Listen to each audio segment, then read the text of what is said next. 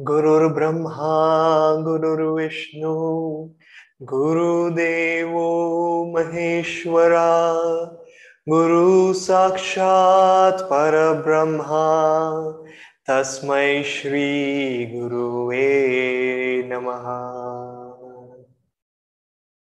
नमस्ते, प्रिय मित्रों, आपका स्वागत है। मैं पिछले हमारा जो सत्संग हुआ था, उसमें शेयर कर रहा था कि कैसे गुरु के प्रति आदर महत्वपूर्ण है। लेकिन हमें ये भी याद रखना चाहिए कि गुरु एक सच्चा गुरु जो मैं जानता हूँ, परमहंस योगानंद जी थे तो इसीलिए मैं उनके जीवन से ये प्रेरणा लेके बता रहा हूँ कि एक सच्चे गुरु कभी भी हमें ये नहीं बताते हैं या बहुत कम अवसरों पे ये बताते हैं कि तुम्हें ये करना चाहिए, तुम्हें ऐसे नहीं करना चाहिए, तुम गलत हो। बहुत कम बार इस प्रकार इस तरह से कोई गुरु अपने शिष्यों को समझाते हैं, उन्हें अपनी गलतियों से मुक्त करने के लिए। हकीकत में काफ़ी बार आप जब स्वामी क्रियानंद जी कहते हैं, जब वो अपने गुरु के साथ में थे, परमहंस योगानंद जी के साथ में तो ऐसा होता था कि आपको अपनी चेतना को पूरी तरह से खुला रख, रखना पड़ता था और अपने कान और आँख एक प्रकार से आप कह कह सकते हैं कि खुला रखना पड़ता था क्योंकि काफ़ी बार योगानंद जी का सबसे बड़ा शायद कोई लेसन कोई चीज़ सिखाना चाहते थे लेकिन वो एक पलक झपकने में था या एक प्रकार से जब वो देखते थे उसमें था या जिस प्रकार से वो अपना व्यवहार कर रहे थे उस समय उसके पीछे कोई सबक छिपा हुआ था और बहुत कम ऐसा समय होता था जब योगानंद जी बोलते थे कि हमें अपने शिष्य से कि हमें बात करने की आवश्यकता है, तुमने ऐसा ऐसा ऐसा किया और ऐसा नहीं करना चाहिए था। बल्कि काफ़ी बार आप ये भी कह सकते हैं कि योगानंद जी अपने शिष्यों के साथ में खेलते भी थे कि उन्हें अपने अहम से कैसे मुक्त कर सके, उसमें वो एक प्रकार का हास्य लेके आते थे और देखते थे कि अगर उनके शिष्य, उनके किसी कार्य से या उनको अगर किसी कार्य को करने को कहा जाए अपने शिष्य को तो क्या वे लज्जित होंगे? क्या वे शर्म से मर जाएँगे? या क्या वो देखेंगे कि नहीं, गुरुजी मुझे कुछ सिखा रहे हैं और मुझे इस परिस्थिति से बाहर निकालना चाह रहे हैं। और आज मैं कुछ ऐसी कहानियाँ शेयर करना चाहूँगा आपके साथ में।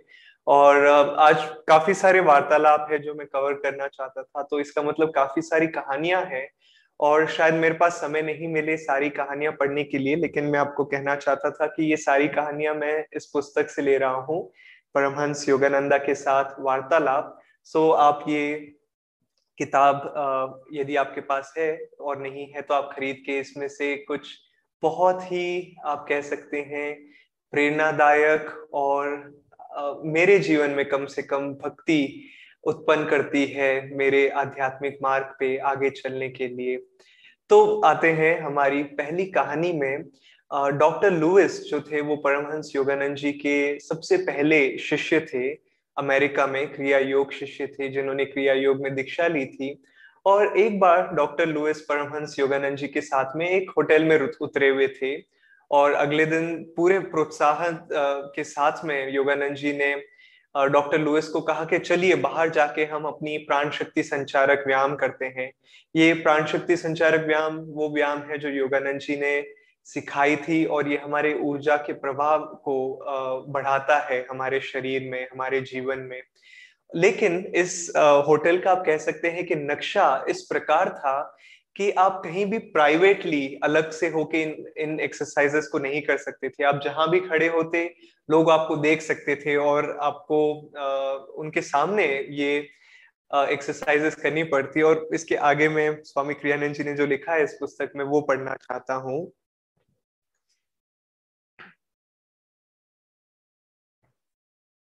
हूँ। जी तो डॉक्टर लुइस सदैव एक असली बॉस्टन निवासी थे और सामाजिक मर्यादाओं के प्रति अति संवेदनशील थे। इसलिए सबके सामने ऐसा कुछ असामान्य करने में वे लज्जित हो रहे थे। उनकी इस बड़ी इस बड़ी हुई अति संवेदनशीलता को जीतने में उनकी सहायता करने के लिए गुरुजी ने इस अवसर का लाभ उठाया। सहायता करने का उनका ये ढंग था कि पहले उन्होंने उनकी झिझक को और बढ़ाया। हम सोचते हैं कि यदि किसी बात से हम झिझकते हैं तो गुरु उस चीज़ को हमारे जीवन से हटा देते हैं, लेकिन कभी कभार गुरु उस झिझक को बढ़ा देते हैं, जैसे हम इस कहानी में पढ़ेंगे। एक पुलिस वाला गश्त लगाते हुए वहाँ से गुजरा। गुरुजी जल्दी से खंबे के पीछे छिप गए, जैसे कि चिंतित हो कि कहीं कोई उन्हें देख न ले।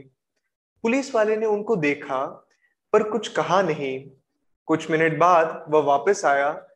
एक बार फिर से गुरुजी जल्दी से खंबे के पीछे छुप गए इस बार वह पुलिस वाला रुका और शक, और उसे शक हुआ। उसने पूछा, यहाँ क्या हो रहा है? ओह, कुछ नहीं, ऑफिसर। कुछ भी तो नहीं। गुरुजी ने विजय भाव से मुस्कुराते हुए कहा, मानो उसे अपने पूर्व, पूर्ण निर्दोष होने का विश्वास दिलाना चाहते हो। हम लोग बस व्यायाम कर रहे हैं। देखो। उन्होंने एक दो व्यायाम फिर से किए। मानो इससे वे दंड से स्थगित होने की आशा कर रहे हो। ठीक है, पुलिस वाले ने बताया। ध्यान रखना कि कहीं किसी मुसीबत में न पड़ जाओ। डॉक्टर लुइस सोच रहे थे कि उन्हें शर्म से मर जाना चाहिए। उन्हें आखिरकार उस परिस्थिति में मज़ा दिखाई दिया और उन्होंने हास्य के साथ उसे स्वीकार भी किया। बाद में अक्सर हर्षित श्रोताओं को वे यह कहानी सुनाया करते थे और हमेशा वे सब मिलकर खूब हँसते थे। तो दोस्तों, आप देखते हैं इस कहानी में कि कैसे योगानंद जी अपने शिष्यों के इधर आप कह सकते हैं डॉक्टर लुइस बहुत ही संवेदनशील व्यक्ति थे और वो किसी के सामने लज्जित नहीं होना चाहते थे। और बजाय ये बताते हुए योगानंद जी ने डॉक्टर लुइस से बात नहीं की कि डॉक्टर आपको ऐसा करना चाहिए, ऐसा नहीं करना चाहिए। बल्कि उन्होंने ऐसी परिस्थिति बना दी कि डॉक्टर लुइस को समझना पड़ा कि गुरुजी मुझे क्या सिखाना चाह रहे हैं। ये कहानी दो तरीकों से जा सकती थी। पहला तर, पहला जो किस्सा था इसमें हमने देखा कि डॉक्टर लुइस समझ गए कि गुरुजी कुछ सिखाना चाहते थे और उन्होंने सीखा जो उन्हें सीखने की आवश्यकता थी। लेकिन एक और कहानी है जो बर्नार्ड जो एक सन्यासी थे और वो एक मिनिस्टर भी थे जहाँ वो मिनिस्टर मतलब वो एक आचार्य थे। योगानंद जी के एक मंदिर में, जो हॉलीवुड चर्च में था, और वहाँ वहाँ वो सत्संग दिया करते थे। और एक बार ऐसा हुआ कि वहाँ के जो कुछ लोग थे, जो सदस्य थे उस मंदिर में जो लोग सत्संग और अटेंड किया करते थे, उनमें भाग लेते थे, उन्होंने ऐसे ही बात करनी शुरू की कि बर्नार्ड जो है, यदि वो एक पगड़ी में पगड़ी का पगड़ी पहनेगा तो वो बहुत ही अच्छा दिखेगा।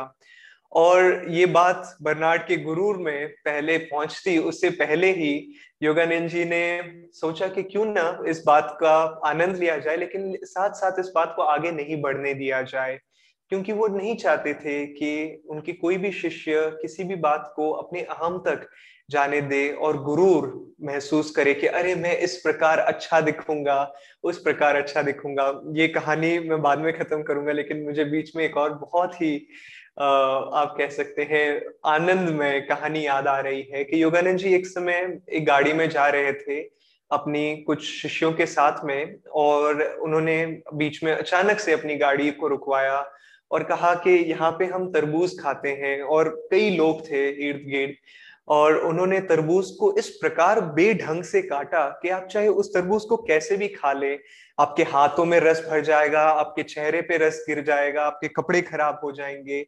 लेकिन वो अपने शिष्य, खासकर जो उनकी महिला शिष्या थी, उनको वो दे रहे थे ये चीज़ें खाने के लिए। और एक प्रकार से उनकी सारी चीज़ें खराब हो रही थी और वो कुछ हद तक आप कह सकते हैं कि लज्जित हो रहे थे कि नहीं, इधर गुरुजी क्या करवा रहे हैं सबके सामने? और खासकर जिनकी आयु कम थी, उन स्त्रियों को बहुत अजीब सा लग रहा था। लेकिन अंत में उन्होंने देखा कि गुरुजी उन्हें दिखाना चाहते थे कि शरीर चाहे कैसा भी दिखे, चेहरा चाहे कैसा भी दिखे, हम ईश्वर की संतान हैं और हमें इन छोटी मोटी चीज़ों को कि लोग हमें किस प्रकार देख रहे हैं, कि हमारा अहम किस प्रकार दिख रहा है लोगों को।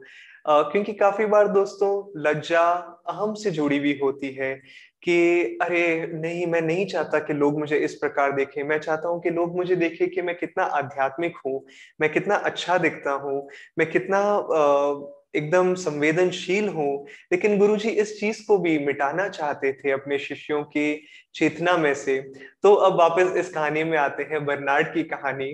तो बर्नार्ड को जब जैसे गुरुजी के कानों तक ये खबर पहुँची कि लोग कह रहे हैं कि बर्नार्ड पगड़ी में बहुत ही अच्छा दिखेगा तो गुरुजी ने कहा कि ठीक है। और उन्होंने एक प्रोग्राम होने वाला था जहाँ कई भारतीय और भारत की जो संस्कृति है, उसको आदर करते हुए एक प्रोग्राम प्रोग्राम का आयोजन किया गया, एक कार्यक्रम का। तो गुरुजी ने कहा बर्नाड को योगानंद जी ने कि मैं तुम्हें एक पगड़ी पहनाऊँगा। तो एक बहुत ही अच्छा कपड़ा लिया उन्होंने लंबा कपड़ा, और बर्नार्ड को एक पगड़ी पहनानी शुरू की गुरुजी ने। और गुरुजी ने बहुत ही अच्छे से पगड़ी बनाई बस एक चीज़ उन्होंने थोड़ी गड़बड़ कर दी, जानबूझ के। वो थी कि पगड़ी चाहे बर्नार्ड के सर पे हमेशा रहती, लेकिन पगड़ी कभी इस तरफ़ गिर जाती तो कभी इस तरफ़ गिर जाती, सर पे रहती, लेकिन कभी भी स्थिर नहीं रहती। तो कभी बर्नार्ड की ये वाली आँख ढक जाती, कभी ये वाली आँख ढक जाती, और बार बार बर्नार्ड को उसकी पगड़ी को ठीक करना पड़ता, और ये एक हास्य का विषय बन गया था उस पूरे दिन। और बर्नार्ड जो शायद इस कहानी से कुछ सीख नहीं पाया, जो गुरुजी सिखाना चाहते थे, उसके लिए उसका जो वो किस प्रकार लोग उसे देख रहे हैं, वो बहुत महत्वपूर्ण था। जैसे स्वामी क्रियानंद जी कहते हैं कि बर्नार्ड के, बर्नार्ड ने ये शब्द बोले नहीं, लेकिन वो क्वीन विक्टोरिया के इंग्लैंड की रानी की तरह बोलता। यदि किसी ने उससे पूछा होता तो स्वामी जी के शब्द थे कि वो बोलता कि, इस बात से हमारा मनोरंजन नहीं हो रहा है। बड़ी गंभीरता से वो बोलता और बिल्कुल भूल जाता कि गुरुजी यहाँ कुछ सिखा रहे हैं। और ये कहानी स्वामी जी को एक और शिष्य से सुनाई दी और इस, इसलिए नहीं कि वो शिष्य दिखाना चाहते थे कि बर्नार्ड सीख नहीं पाया, लेकिन ये दिखाना चाहते थे, ये शिष्य और स्वामी जी से बताना चाहते थे कि कैसे योगानंद जी अपने शिष्यों के साथ में बात करते थे, कार्य करते थे और उन्हें सिखाते थे। क्योंकि काफ़ी बार दोस्तों, आध्यात्मिक मार्ग बड़ा ही गंभीर लग सकता है कि, और जब हम किसी आध्यात्मिक गुरु को सो, के बारे में सोचते हैं, एक सच्चे गुरु के बारे में सोचते हैं या शिक्षक के बारे में भी सोचते हैं तो हम सोचते हैं कि वो बड़ी ही गंभीरता से बात करेंगे कि हमें इस तरह से अपने जीवन को जीना चाहिए, ये सही है, ये गलत है। योगानंद जी अपने सत्संगों में भी, अपने व्याख्यान में भी बड़े ही आनंद के साथ में, इन व्याख्यानों में, आध्यात्मिक जो उद्देश्य है हमारे जीवन के, उनके बारे में शेयर किया करते थे और ना कि गंभीरता के साथ में। क्यों? क्योंकि दोस्तों, आध्यात्मिक मार्ग वो है, जैसे स्वामी श्री युक्तेश्वर जी कहते थे कि ईश्वर की प्राप्ति तुम्हारे जीवन के सारे दुखों का अंतिम संस्कार होगा। और काफ़ी बार हम अपने जीवन को, आध्यात्मिक जीवन को खासकर बड़ी गंभीरता से ले सकते हैं। लेकिन हमें कभी कभार अपने जीवन को आनंद की तरह से भी लेना चाहिए कि यदि कोई कठिन परिस्थिति आ रही है, यदि आपके जीवन में कुछ परिस्थिति आ रही है जो आप बिल्कुल नहीं चाहते हैं तो शायद इसका अर्थ ये है कि गुरु आपके जीवन में उस परिस्थितियाँ, परिस्थितियों को लेके आ रहे हैं। बड़ा आसान हो जाता है दोस्तों कहना कि अरे योगानंद जी उस समय थे तो शायद लगता कि अरे हाँ हास्य है इस कहानी में। लेकिन हमेशा ज़रूरी नहीं है कि शिष्य को ऐसा लगता, बल्कि ज़रूरी बात यह है कि शिष्य किस प्रकार से एक गुरु से उस शिक्षाओं का धारण करते। और उसी प्रकार दोस्तों, चाहे योगानंद जी शरीर में न हो, लेकिन अभी भी, और हर संत चाहे वो अभी शरीर में न हो, आपके जीवन में वो किसी न किसी परिस्थिति के अनुसार आपको कुछ सिखाना चाह रहे हैं उस परिस्थिति से, और यदि आप उस परिस्थिति के पीछे देख सके कि ईश्वर का हाथ है, आपके गुरु का हाथ है तो आपको भी उस परिस्थिति में कुछ हद तक हास्य दिखेगा और आप सीख पाएँगे कि आपको इधर क्या देखने की आवश्यकता है। मेरे जीवन में भी काफ़ी ऐसी घटनाएँ घटी है, जिसमें आप कह सकते हैं कि गुरु बड़े ही, बड़ा ही आनंद ले रहे थे और मैं कभी कभार आप कह सकते हैं कि लज्जा से मैं चाहता था कि मैं एकदम भस्म हो जाऊँ कि लोग मुझे देख भी ना सके। और गुरु आनंद ले रहे थे, मैं जानता हूँ। लेकिन एक परिस्थिति, एक घटना घटी थी जो लोगों के सामने नहीं थी, लेकिन मेरे मन में थी जो और आप देखते हैं दोस्तों कि कैसे जब हम आध्यात्मिक मार्ग पे चलते हैं तो छोटी से छोटी चीज़ भी यदि हम अपनी चेतना को खुला रखते हैं तो गुरु हमारे जीवन में मार्गदर्शन कर सकते हैं। तो ये एक बहुत ही आप कह सकते हैं कि एक प्रकार की बचकानी चीज़ थी जो मेरे दिमाग में आ गई थी, जो थी कि मैं, जो हम नहाते हैं, जो साबुन होती है उसमें बहुत डीपली चला गया था कि मैं सोचता था कि कौन सी साबुन शरीर के लिए अच्छी होती है, कौन सी साबुन शरीर को जो त्वचा है उसकी नमी ना तो रूखी करती है, ना तो बहुत ही ऑयली करती है। क्योंकि मेरी जो त्वचा है थोड़ी सेंसिटिव है तो अच्छी बात है, हमें अपने शरीर का ध्यान रखना चाहिए। लेकिन बहुत ज़्यादा इतना गहराई में नहीं जाना चाहिए कि हम बाकी सारी चीज़ें भूल जाएँ। तो मैं एक दिन रिसर्च करने लग गया कि ये साबुन अच्छी है, ऐसी है, वैसी है। तो मैंने फाइनली अमेजोन पे एक साबुन का ऑर्डर दिया और जैसे ही वो साबुन आई मैं खुश हुआ कि अरे वाह ये ये साबुन थोड़ी आ, मेरे शरीर का मेरी त्वचा का ध्यान रखेगी। और अगले दिन सुबह मैं एक वीडियो देख रहा था स्वामी क्रियानंद जी का और स्वामी क्रियानंद जी किसी विषय पे बात कर रहे थे और बात करते करते अचानक से वो रुके और उन्होंने कहा कि हम ये शरीर नहीं है, ये फ़र्क नहीं पड़ता है कि हम कौन सी साबुन यूज़ कर रहे हैं। इन सब चीज़ों से हमें मोह माया को त्यागना चाहिए और हमें बैठा बैठा सोचने लग गया कि, हे ईश्वर, हे गुरु, आप अपने शिष्यों के रूप से हमेशा हमारे जीवन में आ जाते हैं और हमारा मार्गदर्शन करते हैं और जब जब हम ऐसी बचपने वाली हरकतें करते हैं तो हम आप हमारा, आप हमारे साथ आनंद भी लेते हैं कि देखो इस शिष्य को कि ये कैसे इस प्रकार व्यवहार कर रहा है। लेकिन आप साथ साथ सिखाते भी हैं कि कैसे इन छोटी मोटी बातों को हमें अपने जीवन में हावी नहीं होने देना चाहिए। इस कहानी में दोस्तों, थोड़ी बचकानी थी, लेकिन काफ़ी सारी चीज़ें होती है दोस्तों हमारे जीवन में, जिससे हमें लगता है कि काश ये परिस्थिति चली जाती या शायद ये परिस्थिति ठीक नहीं है, इस परिस्थिति को बदलना चाहिए। लेकिन जैसे योगानंद जी की शिष्या सिस्टर ज्ञान माता थी, उन्होंने कहा था कि ईश्वर को जो तुम्हारे, तुम्हारा पूरा जीवन है, उसने तुम्हें अभी इस परिस्थिति में परिस्थिति में आके लेकर आया है, लेकर खड़ा किया है, आकर खड़ा किया है तुम्हारे जीवन में। और यदि तुम ईश्वर को इस परिस्थिति में जहाँ तुम खड़े हो, वहाँ ईश्वर को नहीं प्राप्त कर सकोगे तो और कहाँ प्राप्त कर सकोगे? ईश्वर को और कहाँ महसूस कर सकोगे? तो हमें कोशिश करना चाहिए दोस्तों कि काफ़ी आसान होता है देखना कि अच्छा ईश्वर में या अच्छी परिस्थिति जब आएगी तब मैं ध्यान करूँगा। या पहले थोड़ी परिस्थिति आसान थी या पहले ईश्वर और गुरु को महसूस करना आसान था। और जीवन में ऐसी परिस्थिति आती है जब ईश्वर का मार्गदर्शन महसूस करना कभी ज़्यादा आसान हो जाता है, सरल होता है और कभी मुश्किल लगता है। लेकिन इसका मतलब ये नहीं है कि वो गाइडेंस वो मार्गदर्शन नहीं है, वो हमेशा रहता है। बस हमें अपनी चेतना को खोलने की आवश्यकता है और कभी कभार उस गंभीर परिस्थिति के पीछे ईश्वर के हास्य, गुरु के हास्य को देखने की आवश्यकता है।